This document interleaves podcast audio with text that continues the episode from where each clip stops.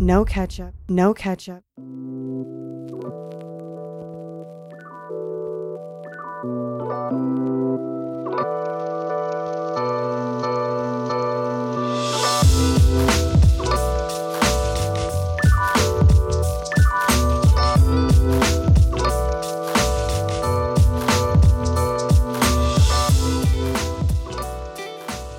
What's really good, my people? Welcome in. Bears week seven recap. They fall to five and two. It was ugly, ugly in LA. I had it. Me and Nick talked yesterday. If you listen to the pod, I felt it coming. Big Nick the Quick thought they would get a win. Let me welcome in the boys. Big Nick the Quick. Obviously, you know Big Nick Harvey and our guy, the Bears insider, Eli Kaberon. What's up, boys? What's going on? Yo, Let's jump Tree- right into it. What's up? tree Go ahead. piece, tree piece Monday. you said it's a KO? No three. No, that's a three. Three points. That's what the offense gave us. A three piece. Oh, three piece. Yeah. Yeah, the, yeah. The, the tree. It was uh it was a KO and it was a three piece. Um it was ugly, man. Going into the game, let me start how I was feeling. I said it yesterday. I didn't think we'd be able to score enough points, and we didn't score any points. Um they bullied us in every single spot they could on offense, on defense. I want to say Sean McVay called an insane game. He had us on our heels the whole way. He was using motion. The quick snap touchdown play was awesome. He was in his bag yesterday. Sean McVay called a brilliant, brilliant game. On our side, there was no brilliant game being called at all. We're obviously going to get to Matt Nagy. Let's start with you, Eli. Give me your thoughts on the game. 24 10, and then we'll start getting into the details of Nagy, play calling, the, the the roster. We'll we'll get into we'll get into how how we feel about the details. Yeah, so there were some definitely some missed opportunities by the Bears. Deshaun Gibson had an interception, pick six, probably at the end of the first half that he just didn't see the ball floating in the air. Uh, there was the slug and go to Mooney on the sideline when they were backed up inside their own ten that he Foles just overthrew it. So they they didn't they left plays on the field, but they really left the win at home back in Chicago. They never packed it in their suitcase and took it with them to the West Coast. That that game plan had no chance of beating the Rams last night. I don't know what Nick Foles was supposed to do behind an offensive line that had no chance. They didn't protect him.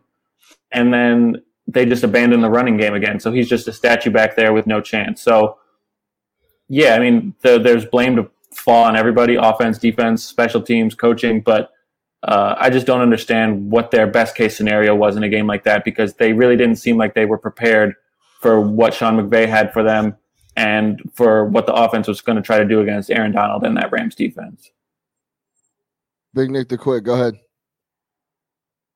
I mean, you put up three points on Monday night, you don't win the football game. You don't protect your quarterback, you don't win the football game. You have questionable play calls throughout the game, questionable decisions throughout the game. You don't call a timeout and have them punt when there's 10 seconds left at you know at the end of the first half for no real reason at all, right? You just you just get into this habit of outsmarting yourself. It's fourth and one when the game is already out of reach. I get it. We were down 24 10, but it's fourth and one. And for whatever reason, you flip it to your kick returner instead of just lining up in the eye and giving it to David Montgomery for one yard. One yard. That's what we're talking about here. One yard, right? Your quarterback is just getting absolutely destroyed all night. We were talking about it with that. Uh, I think it was to Mooney, the one that he missed and overthrew a little bit while Mooney was wide open, Nick Foles also had two guys in his face, right? Um, which was just a great call by the defensive coordinator, whoever that guy is on the Rams, the young guy. He'll be a head coach soon.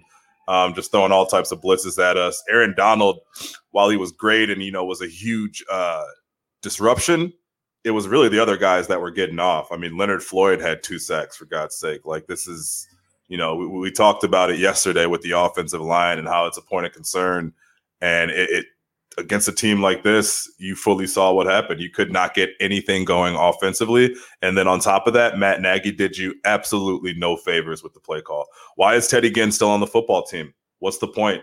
What's the point Yeah. of being back there? Honestly, what's the point of being back there if you're going to make their punter the MVP? Really quick on that, one of my biggest pet peeves in football is when punt returners don't catch the ball. I understand it's a lot of the times you're trying to get the ball to bounce into the end zone. The first punt we get bailed out, it jumps out of bounds at like the seven. The second punt, there's enough air on it that the Rams have enough time to run down, get behind the punt, and stand on the one yard line and wait for it to bounce. Ted Ginn doesn't even attempt to try to go catch the punt. It's like, it's so infuriating. That can change a drive starting from the one, even if it's from starting from the eight. Just go catch the ball. I know you don't want to make a mistake and and and give the team the ball back, but that's what you're back there getting paid for. Cameron called for Cordarrelle Patterson to return punts. I think in week three when we started doing this, he's been saying that from the start. That uh, there's no uh, there's no re. Hey, how about instead of giving the running back snaps that the touches you plan on giving Cordarrelle at running back, how about you get, give it to him at, at, at punt return? And put another running back on the roster and get Ted Ginn off the active. Like, what is he doing? Yeah. What is he? He, what is- he, he doesn't play any offensive snaps at all, and he doesn't punt return, which is why he's on the team. Cordarrelle Patterson's supposed to be your return specialist, 100%. Put the ball in his hands. We know he's not going to be scared. We know that that's not going to happen. What happened yesterday with Cordarrelle Patterson on there? I mean, the whole thing was ridiculous. That is all a poorly coached team. And then if you listen to the broadcast, some of the things that were just being thrown out there on the broadcast, it was incredible. You think that Matt Nagy talks a lot. You got guys throwing Anthony Miller under the bus. You got Yeah. Akiem Hicks drinking 40 beers. You got Nick Foles questioning play calling to Brian Griese. I mean, that is incredible stuff. The broadcast was extremely telling to me. I thought the Anthony Miller thing was really telling when they said, oh, yeah, Anthony Miller is the guy who'd be voted most likely to be late to practice. And it's like, this is a guy who we know has focus issues, and his teammates are going out in the pregame, uh, the pregame interviews with these guys and telling them about Miller's focus issues and laughing at it. Like, come on, man, this is all this is all bad. Uh, I tried to give Nagy some some benefit of the doubt last week and talk about his record and all that, but let's let's let's talk about it what it is, man. This is a team with an offensive head coach and zero offense. Last night was a zero offense game. A zero offense game. They did that's nothing like- that's being nice. negative, honestly. negative offense game. They Yeah. did nothing impressive on offense other than the 40 yard Allen Robinson pass play at the end of the fucking ball game.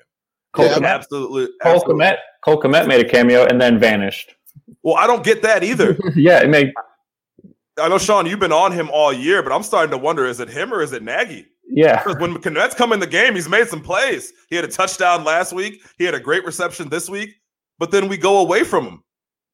So I don't get it. Maybe Nagy doesn't fuck with them. Maybe he Listen. doesn't block. I don't know. I need an answer on Cole Kmet because when he does this play, is- he's doing things. It's not this like is- Shaheen. When Shaheen came in, he couldn't do anything. That's true. This guy is. I, I tweeted it last night, and we've been talking about it.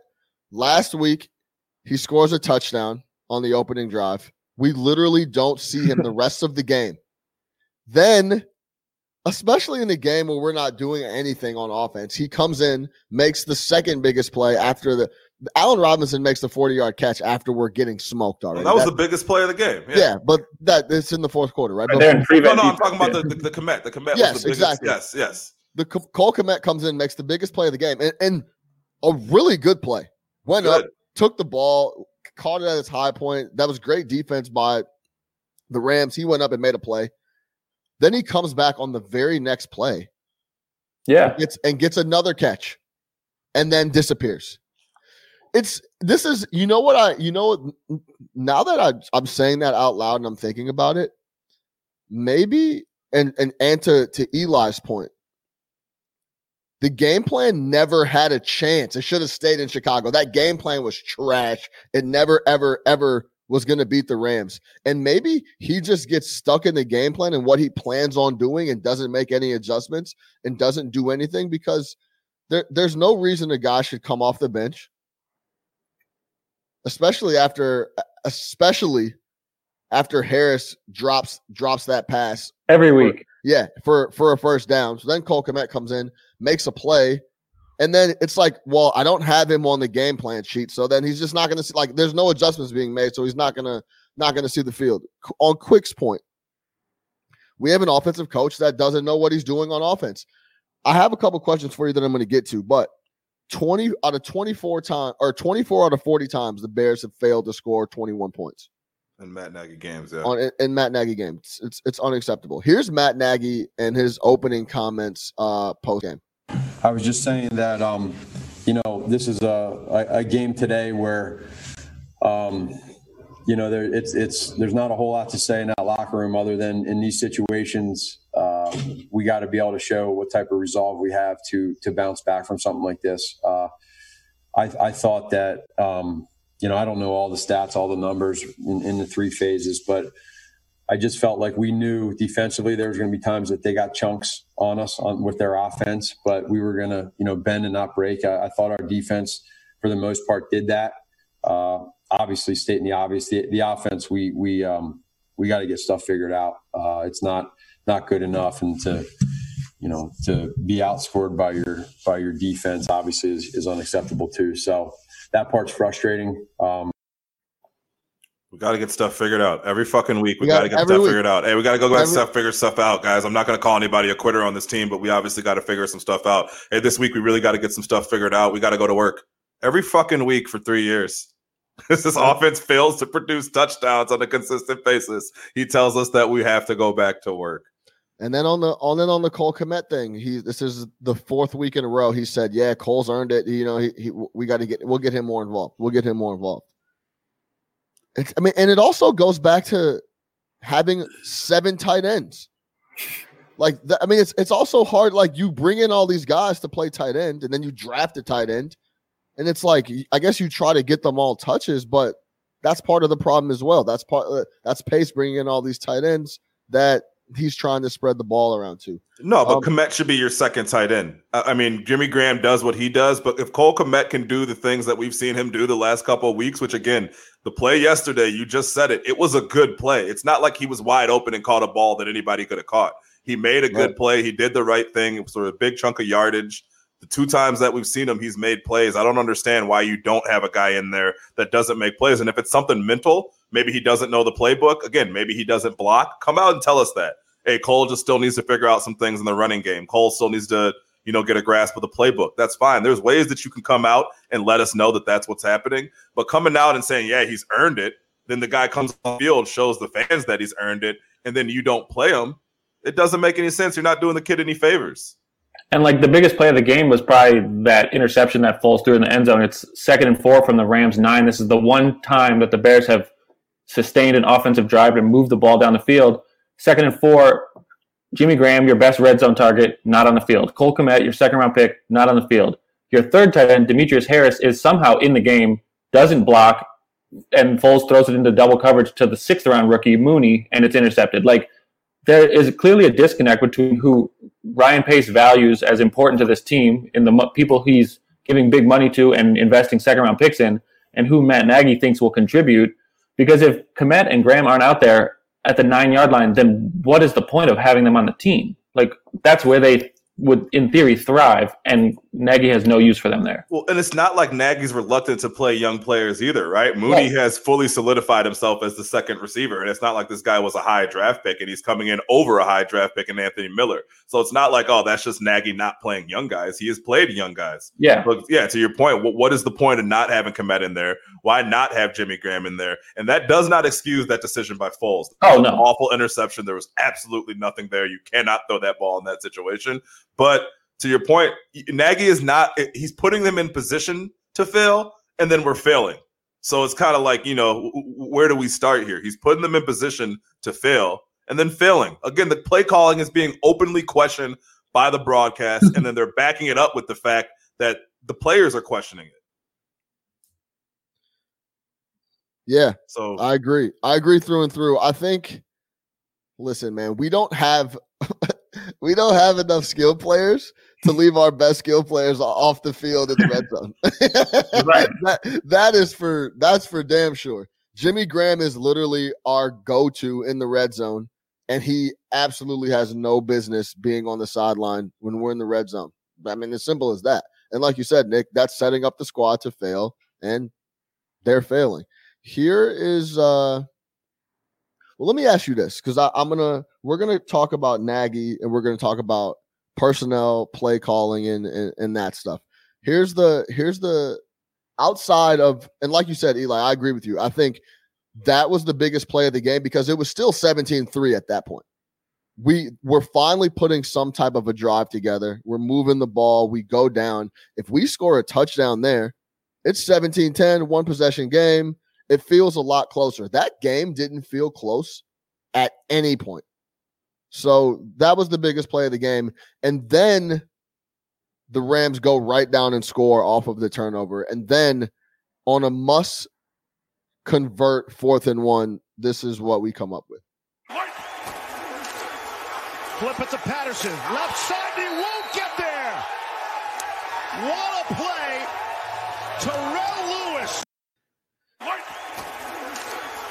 Flip it to Patterson. Left side, he won't get there. What a play. Terrell Lewis.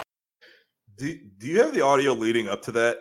I don't have the audio leading up to that, but I do have Griese Nagy. was so suspect on that when he calls it. if you listen to it right before Griese goes, they got to get this. And Cordarrelle Patterson's in there at running back. like he literally questioned it right then and there.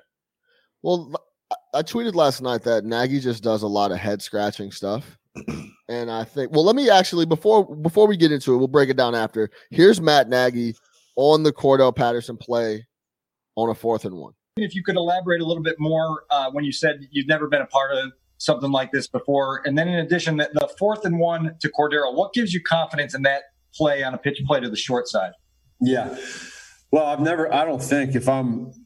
I have no idea, but I don't. I don't ever remember and having our own defense score more than our offense. That that's that's uh that's hard to do. So um, that part I don't like, and um, that bothers me. Uh, the second part is sometimes what happens, Dan, is we you know we we scheme plays and we have things and certain looks that we like, and then there's the execution part. I got to go back and actually see the execution part. I know that our whole entire coaching staff and our players coming out of that break felt really good about that play. We all did. There's nothing where anyone was like, ah, maybe we shouldn't do that. No, we felt good.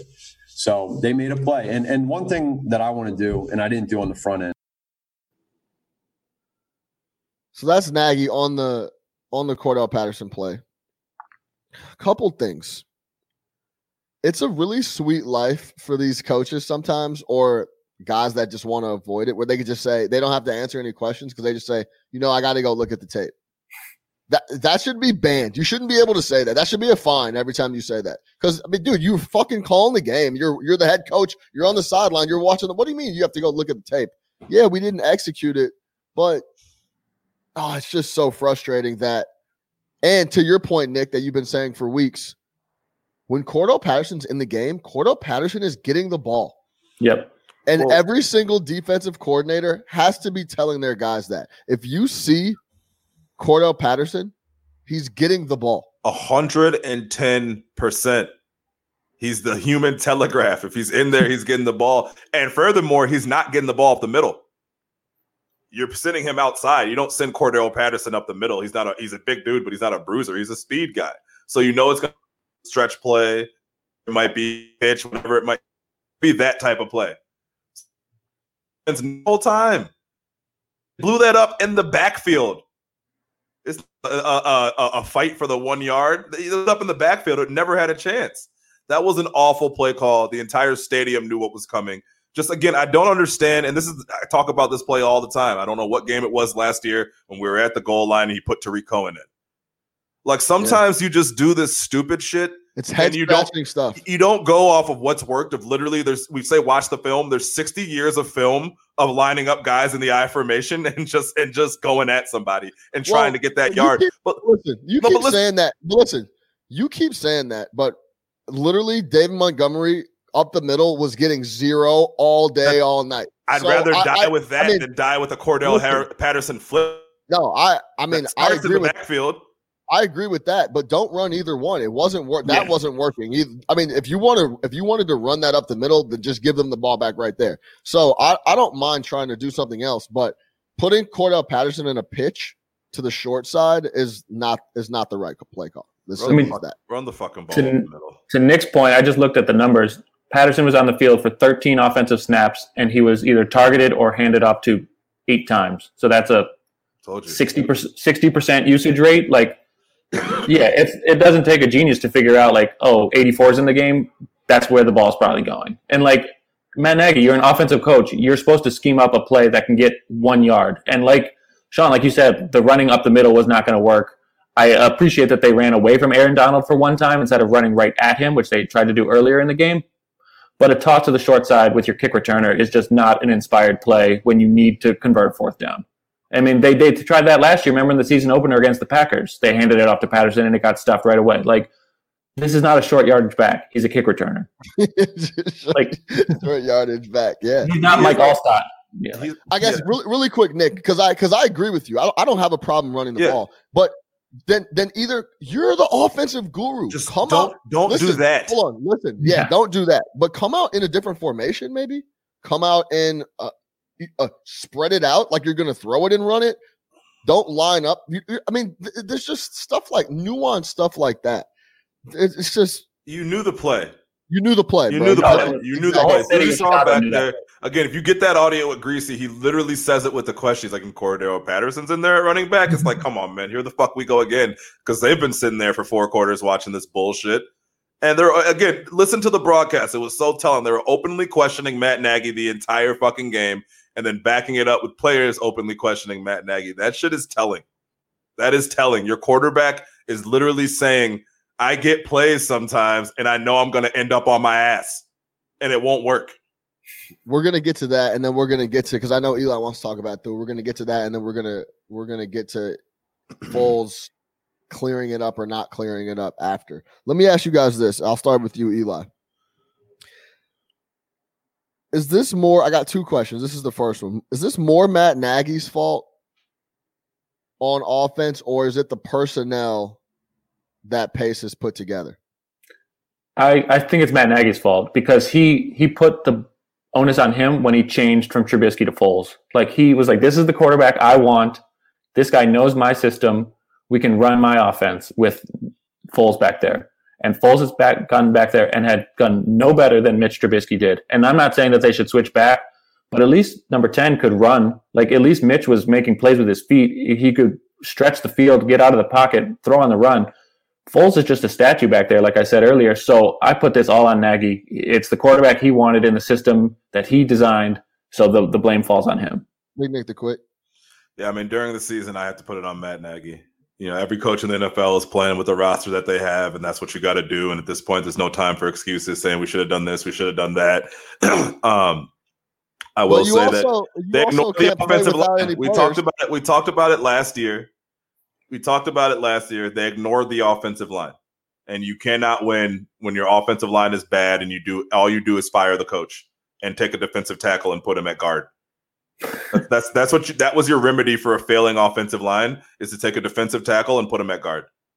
So you get what you deserve. I don't know whose call that was. That I don't know if that was a Nagy call or a Pace call to take uh, Coward and put him at, at, at guard, but that's what you did.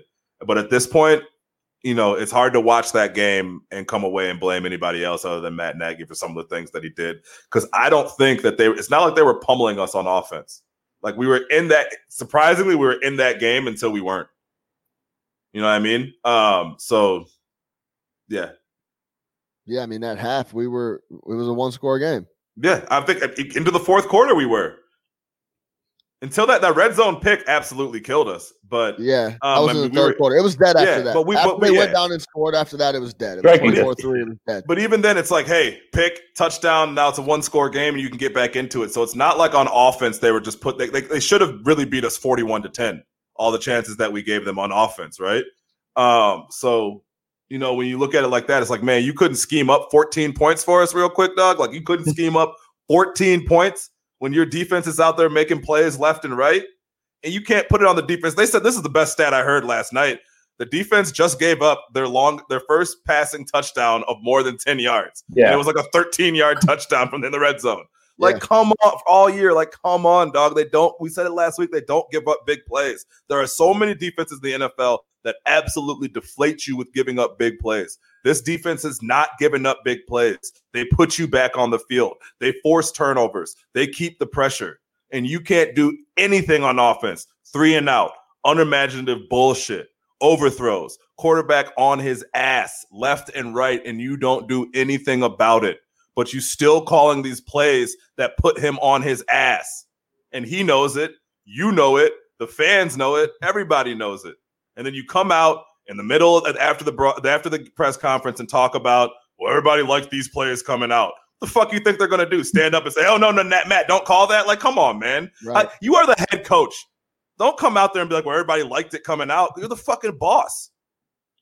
Like, what right. are you talking about, man? This isn't this isn't a this is you don't take a vote before you have the play. It's not like everybody has a chance to say aye. You know what I mean? Like, come on, bro. What are you talking about? Everybody liked it coming out. It's in the heat of the moment of a fucking football game. You call the play, guys go out and do it. But then you blame it on the execution. That was a sly little pass of the responsibility right there. It wasn't the execution. It's in the play call. It's in the game plan. Take some fucking accountability for yourself. Say, look, I'm not getting it done as a play caller right now. I need to go back and watch some film. I need to figure out the strengths and weaknesses of my football team and get out of my own fucking way. I need to react to what's happening in the game, not what I want to do before the game. That was a, some real slick shit to talk about. I need to go back and watch the film and see the execution. No, the fuck you don't. fuck. I mean, go go ahead.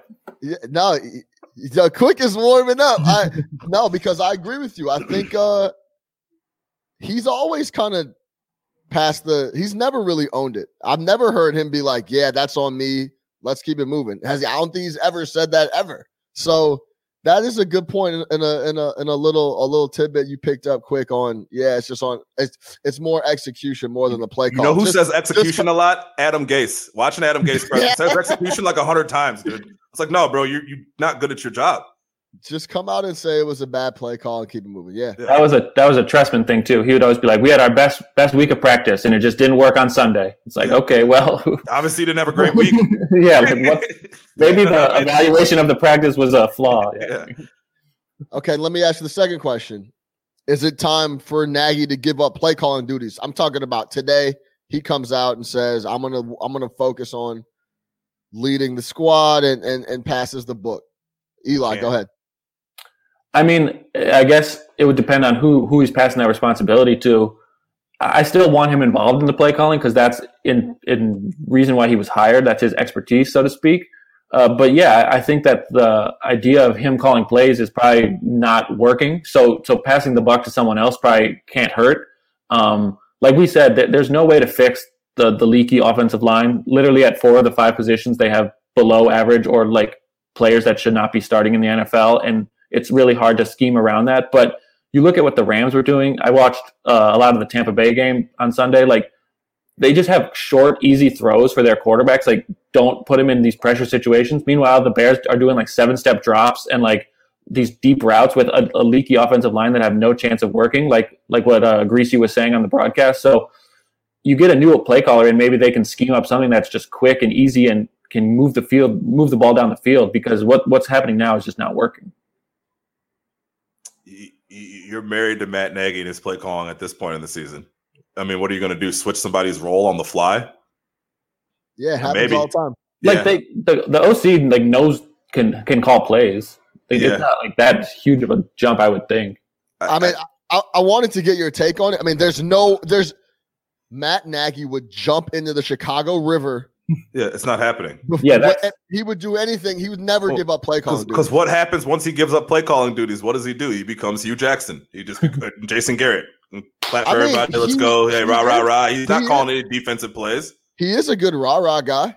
That's great. Yeah, fine. I mean, listen, the, you know, put him on yo, the field, have him rah rah. But he's not going to give up play calling duties. And I don't, I don't, I don't know too much about Bill Lazor, the play caller. I know hmm. that the last time he called plays for the Cincinnati Bengals and I don't remember their offense lighting the world on fire either. so, I mean, I think at this point you really are stuck with this Matt Nagy play calling thing. He's not the type of head coach who's going to remove himself from play calling duties because that's what he does. He is a play caller. Honestly, in the NFL,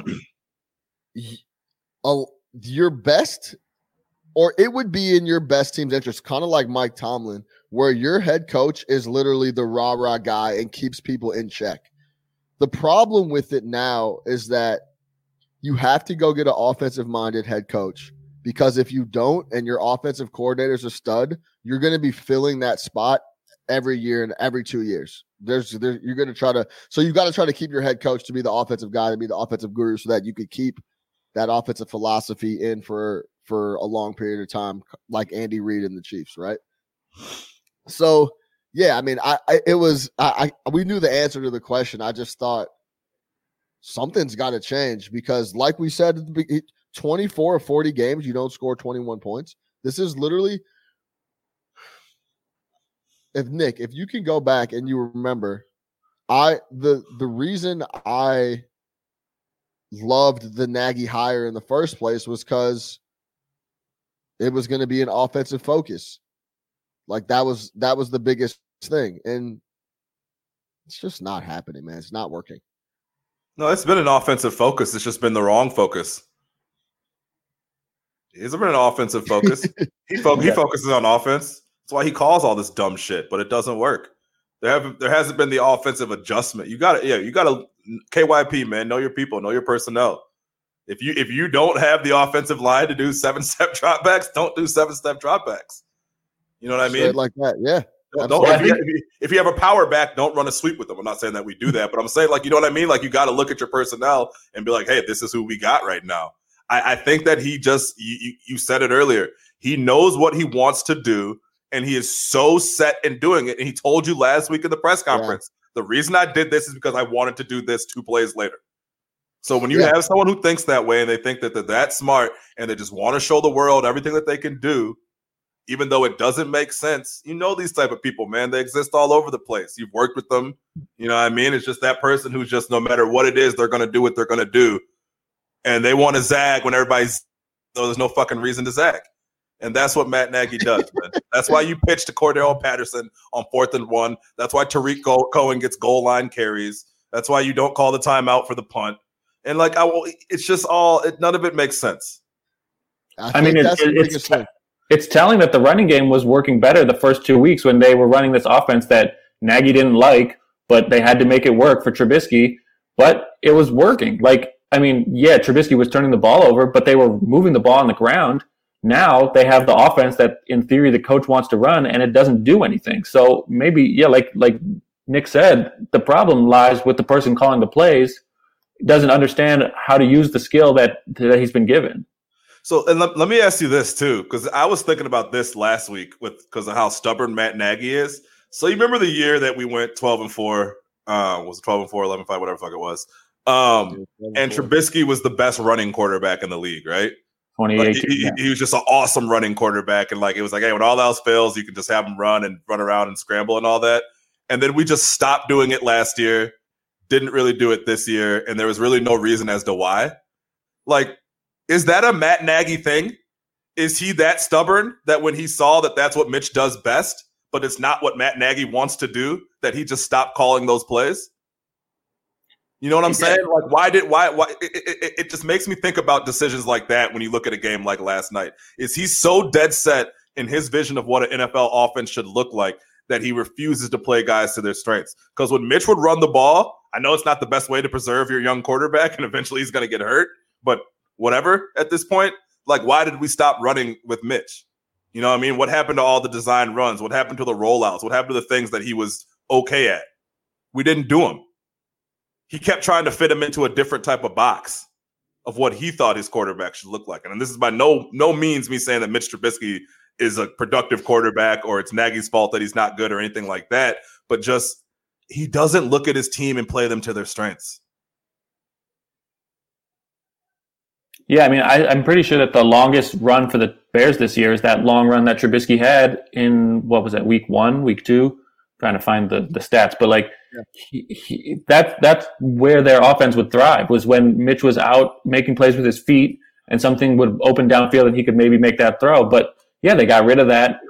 Nagy talked all last year about how 2018 was one Nagy 101 and that Trubisky was going to graduate to 202 and like master level masters level courses and stuff and then it just stopped. And it's like was the problem Mitch that he couldn't pick up the offense or was Nagy unsure like maybe he's just a shitty teacher and like can't convey the message to the quarterback Honestly, I, I, I forgot about Nagy 202 and yeah, Nagy yeah, 101. yeah. He's like, right now we're on Nagy 101. We'll be on Nagy 20. We'll be on 202 here coming up. At, Yeah, at- all right. at Trump University, huh? it's about as valuable as that lesson's going to be. Yeah. Look, I mean, I'm starting to think Trubisky was the easy target, and I I don't think Trubisky was is is or was a good quarterback, but I'm starting to think just spread it all around. the The team that Pace has put together is not very good on offense. I'll say that Nagy is not very good, but doesn't have a lot of pieces around to to work with. And Trubisky had so much pressure on him that Nagy or that Pace put in by tra- drafting and going up to get him that he just couldn't fill those he couldn't fill those shoes. So I'm starting to think it's it's it's, it's all the way around. Then it was more than just Mitch's fault. I want to play. uh Pace is also whiffed on what six first round picks. Yeah, a lot of them. Did he make the Fuller pick, or was that uh? No, that was uh, Phil Emery. That was the last Phil Emery pick. Okay. Yeah. So he's And hit on shout how many out- first round? Has he hit on a single first rounder then? I mean, it went Kevin White, Yeah. Leonard Floyd, Yes. Mitch Trubisky, yes. 28, who was 18. Then they traded two for Mack. Who was Yeah.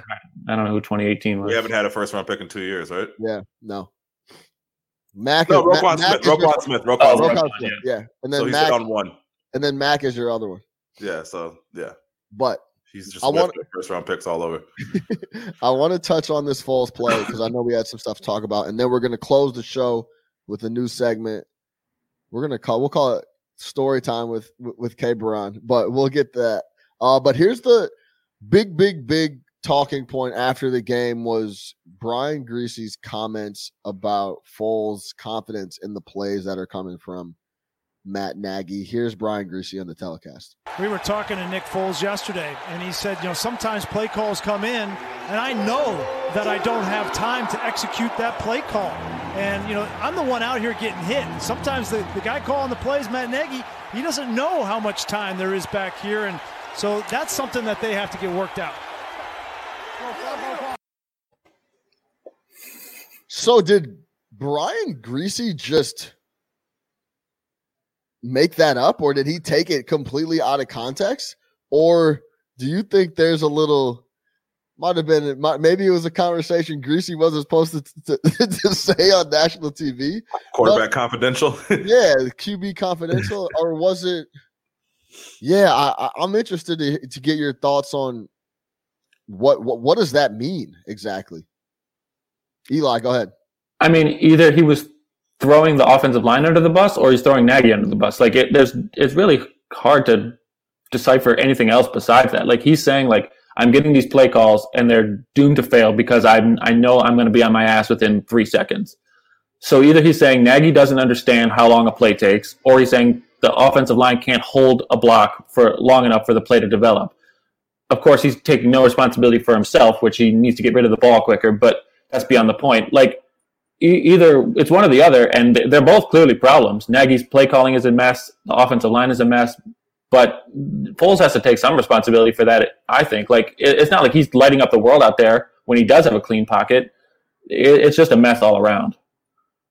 Yeah, if I had to guess, not even guess, I, I know that that was a shot at Nagy. Like I get, I think the the offensive line are kind of, you know, just collateral at that point in, the, in that attack. But I think that, was hundred percent, um, hundred percent aimed at Matt Nagy, because he even said the guy who's calling the plays isn't the one who's getting hit. Right. You know what I mean? So I think that was 100% aimed at Nagy. And if you look at it, remember last was it last week or the week before when Foles was imploring Nagy to stay hurry up, stay in the hurry up. This works, this works. And even last night, what worked for the Bears? Staying in the hurry up. When it slows down and Matt Nagy starts to get his hands all over the play calling, Nick Foles doesn't like it and it doesn't work for the Bears. So I think that that was telling, man. Again, the hurry up was the only success that we had in offense last night when Foles was out there doing his own thing and and and not. And then as soon as it stops, that's when they call that play that Foles throws the pick on. So um, he was 100% throwing Nagy under the bus. He doesn't fuck with the play calling because Nick Foles is out there in the trenches Well- with guys in his face. he knows the so drill. well, just so we're clear, Foles said that those comments were miscommunication. That he didn't. He essentially said he didn't say that, but He didn't I- want those line. He did because he didn't want his linemen to be mad at him. He Yeah, didn't want well, his I defensive mean- tackle guard to be mad at him. I, I don't know if the comment was chopped up, but something was said, and Griese didn't just didn't just get on TV and just make up this conversation, right? Right. So Yeah. yeah, it's uh, it's interesting. That's really interesting.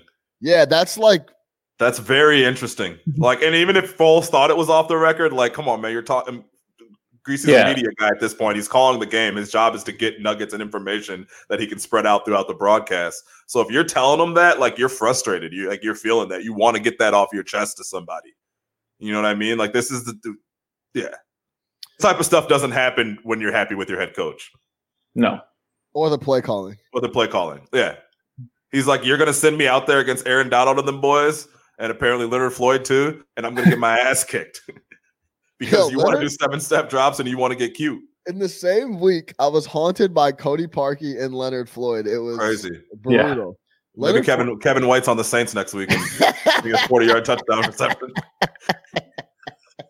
you said Kevin White gonna go crazy. They gonna pick him up off waivers. Absolutely, Kevin White, man. Uh, who Mike else? Thomas next? is still all, hurt. All those guys, White. yeah. Can't guard Mike. Can't guard Kevin. Jordan Howard revenge game. Jordan Howard comes out for, for about Wow. a buck for a buck twenty. Yeah. Oh man, Taylor Gabriel. Final, final, final stat line. Nick Foles, 28 of 40, 261, two interceptions. David Montgomery, 14 carries for 48 yards. It was brutal, brutal all day on the ground. Cordarrelle Patterson, three carries, one yard. I mean, again, if you had said to us yesterday morning that Nick Foles is going to throw the ball 40 times, we would have known that it's a loss. Like that, that just can't happen if you win the Yeah. game. Like that's just not going to work. Yeah. Well, yeah, and then I mean, I thought it was, yeah. I was gonna say, where, where are you guys at with that defensive touchdown and the celebration? You think at that I point the defense was? You think the defense is like, fuck it, we're a separate ball club from these offensive guys, and we're gonna get off because we scored a touchdown? Because normally I'd be mad about that shit. Like, man, y'all are down 14 mm-hmm. points. Like, why are we celebrating? But I was like, man, y'all deserve it. Fuck Well, Eddie was like, there. finally, they didn't take one away from me. yeah, He's Eddie was like, I'm- I'm, I'm gonna celebrate. I'm getting mine off. It's number Yeah. six. I'm not gonna lie, it pissed me off when it was happening initially. Um, because score the touchdown, get off the field. We got a lot more work to do. I mean, still one unit. Hey, listen, uh, or, or like Eddie, if you want to celebrate or spike it or go talk to the, the the end zone camera, cool. Don't try to orchestrate some big celebration with the other with the whole rest of the The team. rest of them just didn't He's- want to come. He's Yeah, they- calling. He's calling the rest of the team over. Uh, Nah, man, we're we we've been getting gashed. Hey, and as I know we didn't touch on the defense, they got their ass busted too. So I mean, let's not be. And I, and I know Nick, you never want to slander the D. Listen, well, I mean, got- but how many they- possessions? Bro, they got their ass clean busted yesterday. They got they were good enough. They played a good enough game to win. They played a good enough game to win. The defense played a good Eli, enough what do you game to win. They're that? on the field, left and right. Yeah, I mean they they were put in a horrible spot because they know in the back of their head that they, if they don't make a stop, they have no chance of winning. Like they're just putting in, in no man's land. I, I thought they were they they've definitely played better games. They were sloppy at times, but I, I agree with with Nick that they played well enough to win. If Tashaun Gipson makes that interception and, and runs it in for a touchdown, like it looked like he could have, it's a whole new ball game. Like they were in they were in solid position. They didn't they didn't make enough big plays probably, but uh, the the loss falls squarely on the offense. I'm not going to blame the defense for that. That's on the 100 we, offense. we gave up 161 yards on the ground. They always give up yards. I said 161 rushing yards we're giving Yeah, up. they give it. Yeah, okay, fine. Oh, no problem. No, no, it's not a no problem, but it's how much how much were they on the field? The offense kept putting them on the field in bad positions. The offense would start the one because the Rams have a fucking $18 million punter, which is incredible to me. I looked it up. This guy signed for Hey, 18 he mil. been. He, And he got every been, dollar he got every dollar's worth last might night. be worth 18 mil. hundred percent. Starting at the one. Are you kidding me? I've never seen someone kick it 90 yards, bro. No, that guy's a problem. He Yeah. caught that shit on the 10 and put it on the other five. I that, shit- like, that- what? that- that guy is problematic. I need that Yeah. guy. Um, yeah, no, I mean he he yeah he 100 percent um was the MVP of that game for them, but yeah, man, the defense the defense played well enough to get the W. If you had had a C plus offensive performance, you would have won that ball game. How many of those points are because they're on the field? They're gassed. By the end of the game, they were tired. Yeah, you could run all over them. They're fucking tired. They did enough to win the ball game, man.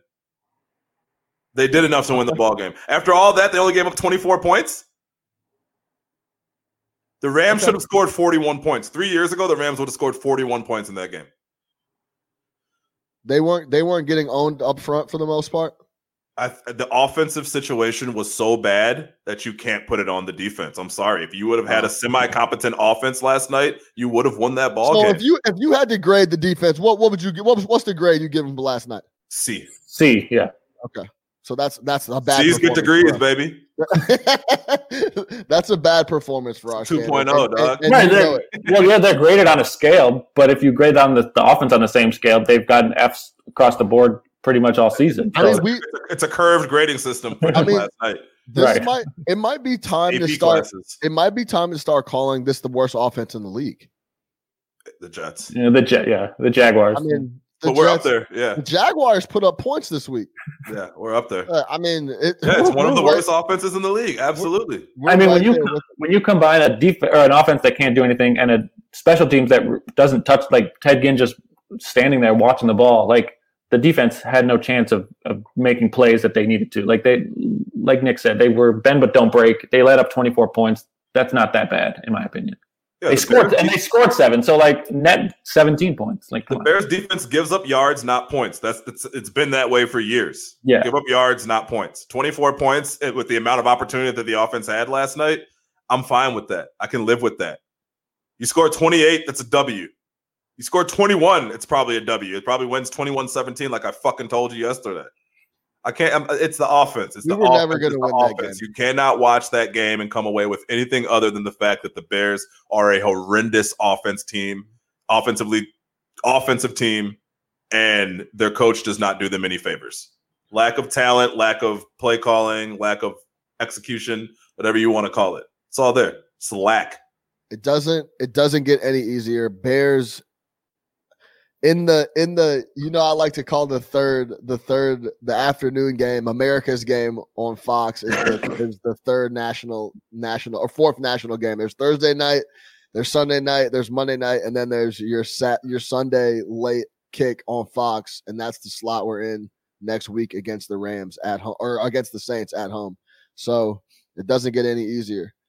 Let's close it out the week seven recap. Kaberon is going to give us a story weekly. Eli, my guy, take it away.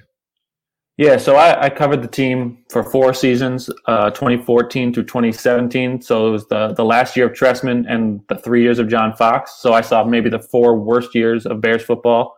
That one, Grow the man. but uh, yeah, but my story is uh, from the that 2014 season, which was just absolute batshit crazy. Um, I was reminded of this it came up on my like memories time hop thing six years ago last week. The Bears lost to uh, the Dolphins at home 27-14. I'm looking it up now. So uh, the media, we come down, we get outside the locker room, and we just hear Brandon Marshall just going nuts, yelling, "This is ridiculous! You guys need to to play better. You need to. This is unacceptable." He kept yelling like, "This is bullshit." We get into the locker room, we find out that he was yelling at Robbie Gould, who was standing up for Jay Cutler because Cutler wanted no part of talking to Brandon Marshall. Marshall's just going ballistic. I, and I have clear memory of Dante Rosario, who was like the backup tight end, just like standing there in the corner, like shaking his head, being like, "This dude is fucking nuts." Speaking of Marshall, Robbie Gould is just like trying to defend his quarterback's honor. And then the following week, I swear to God, at least six guys on that team had their own radio show, and they're all like giving their perspective, their point of view about how oh, that was just blown out of proportion. This team is together, blah blah blah. The next week they go to New England and lose like fifty-two to ten. Lamar Houston breaks his Achilles celebrating a sack. Like this, it was just a complete clusterfuck. Nobody liked Marc Trestman. Brandon Marshall just went off every week yelling at players, taking no responsibility for his own. And yeah, that was that's my memory of, of week six of 2014, which or week seven, I guess it was. But if if you Yeah. could sum up the Brandon Marshall teammate experience, what, what would you say? uh, I mean, he had his guys. He he had people that he liked, but for the rest of the people, they were just targets. Like he would he would just go off. Yeah, I I, I would not want to be teammates with that guy. Wasn't there a story of when he was going off one day and, that, and Lance Briggs just slipped out the back of the locker room? Yeah. Like, I want no part of this. He was like, "Yeah, I'll meet you guys in the hallway." Yeah, he Marshall just had his way of just like he would like bring the whole media over to like his locker and then just not want to answer questions, but he wanted to like make sure that he was on the local news at night, like just like Marty Bennett is like over here like promoting his children's book. Like it was just like so dysfunctional. How and then Trestman was just like it was literally the inmates running the asylum. Like Tr- Trestman had no chance of corralling those dudes. It was just insane. I think, I think you should come with a Trestman. I think we could have Trestman stories for like the foreseeable Yeah. future because this guy, that that tenure, I think is yeah. It's another. it's another offensive genius. That's not a that doesn't score any points.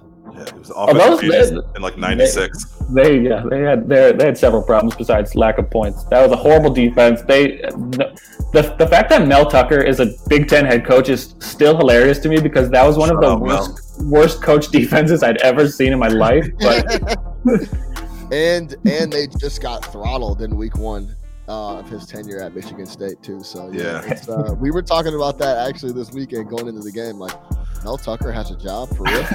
Shout out Mel Tucker. Shout out Mel Tucker. yeah, keep cashing those checks. Cut the cut the Black Lives Matter checks all Pay that pay that man his check, boy. Yeah, all good. He's got a four year deal. That's it for week seven. No catch up sports talk via Chicago. Ugly in LA. Let's see if we can bounce back next week. Five and two. Man, this doesn't feel like five and two. We I feel like we're the Browns. It's like the same thing. Um, but we got next week. We're at home. Maybe we can get back on the winning track. For Eli Kaberon, for Big Nick the Quick, I'm your host, Sean Little. No catch up sports talk via Chicago. Lock in with us.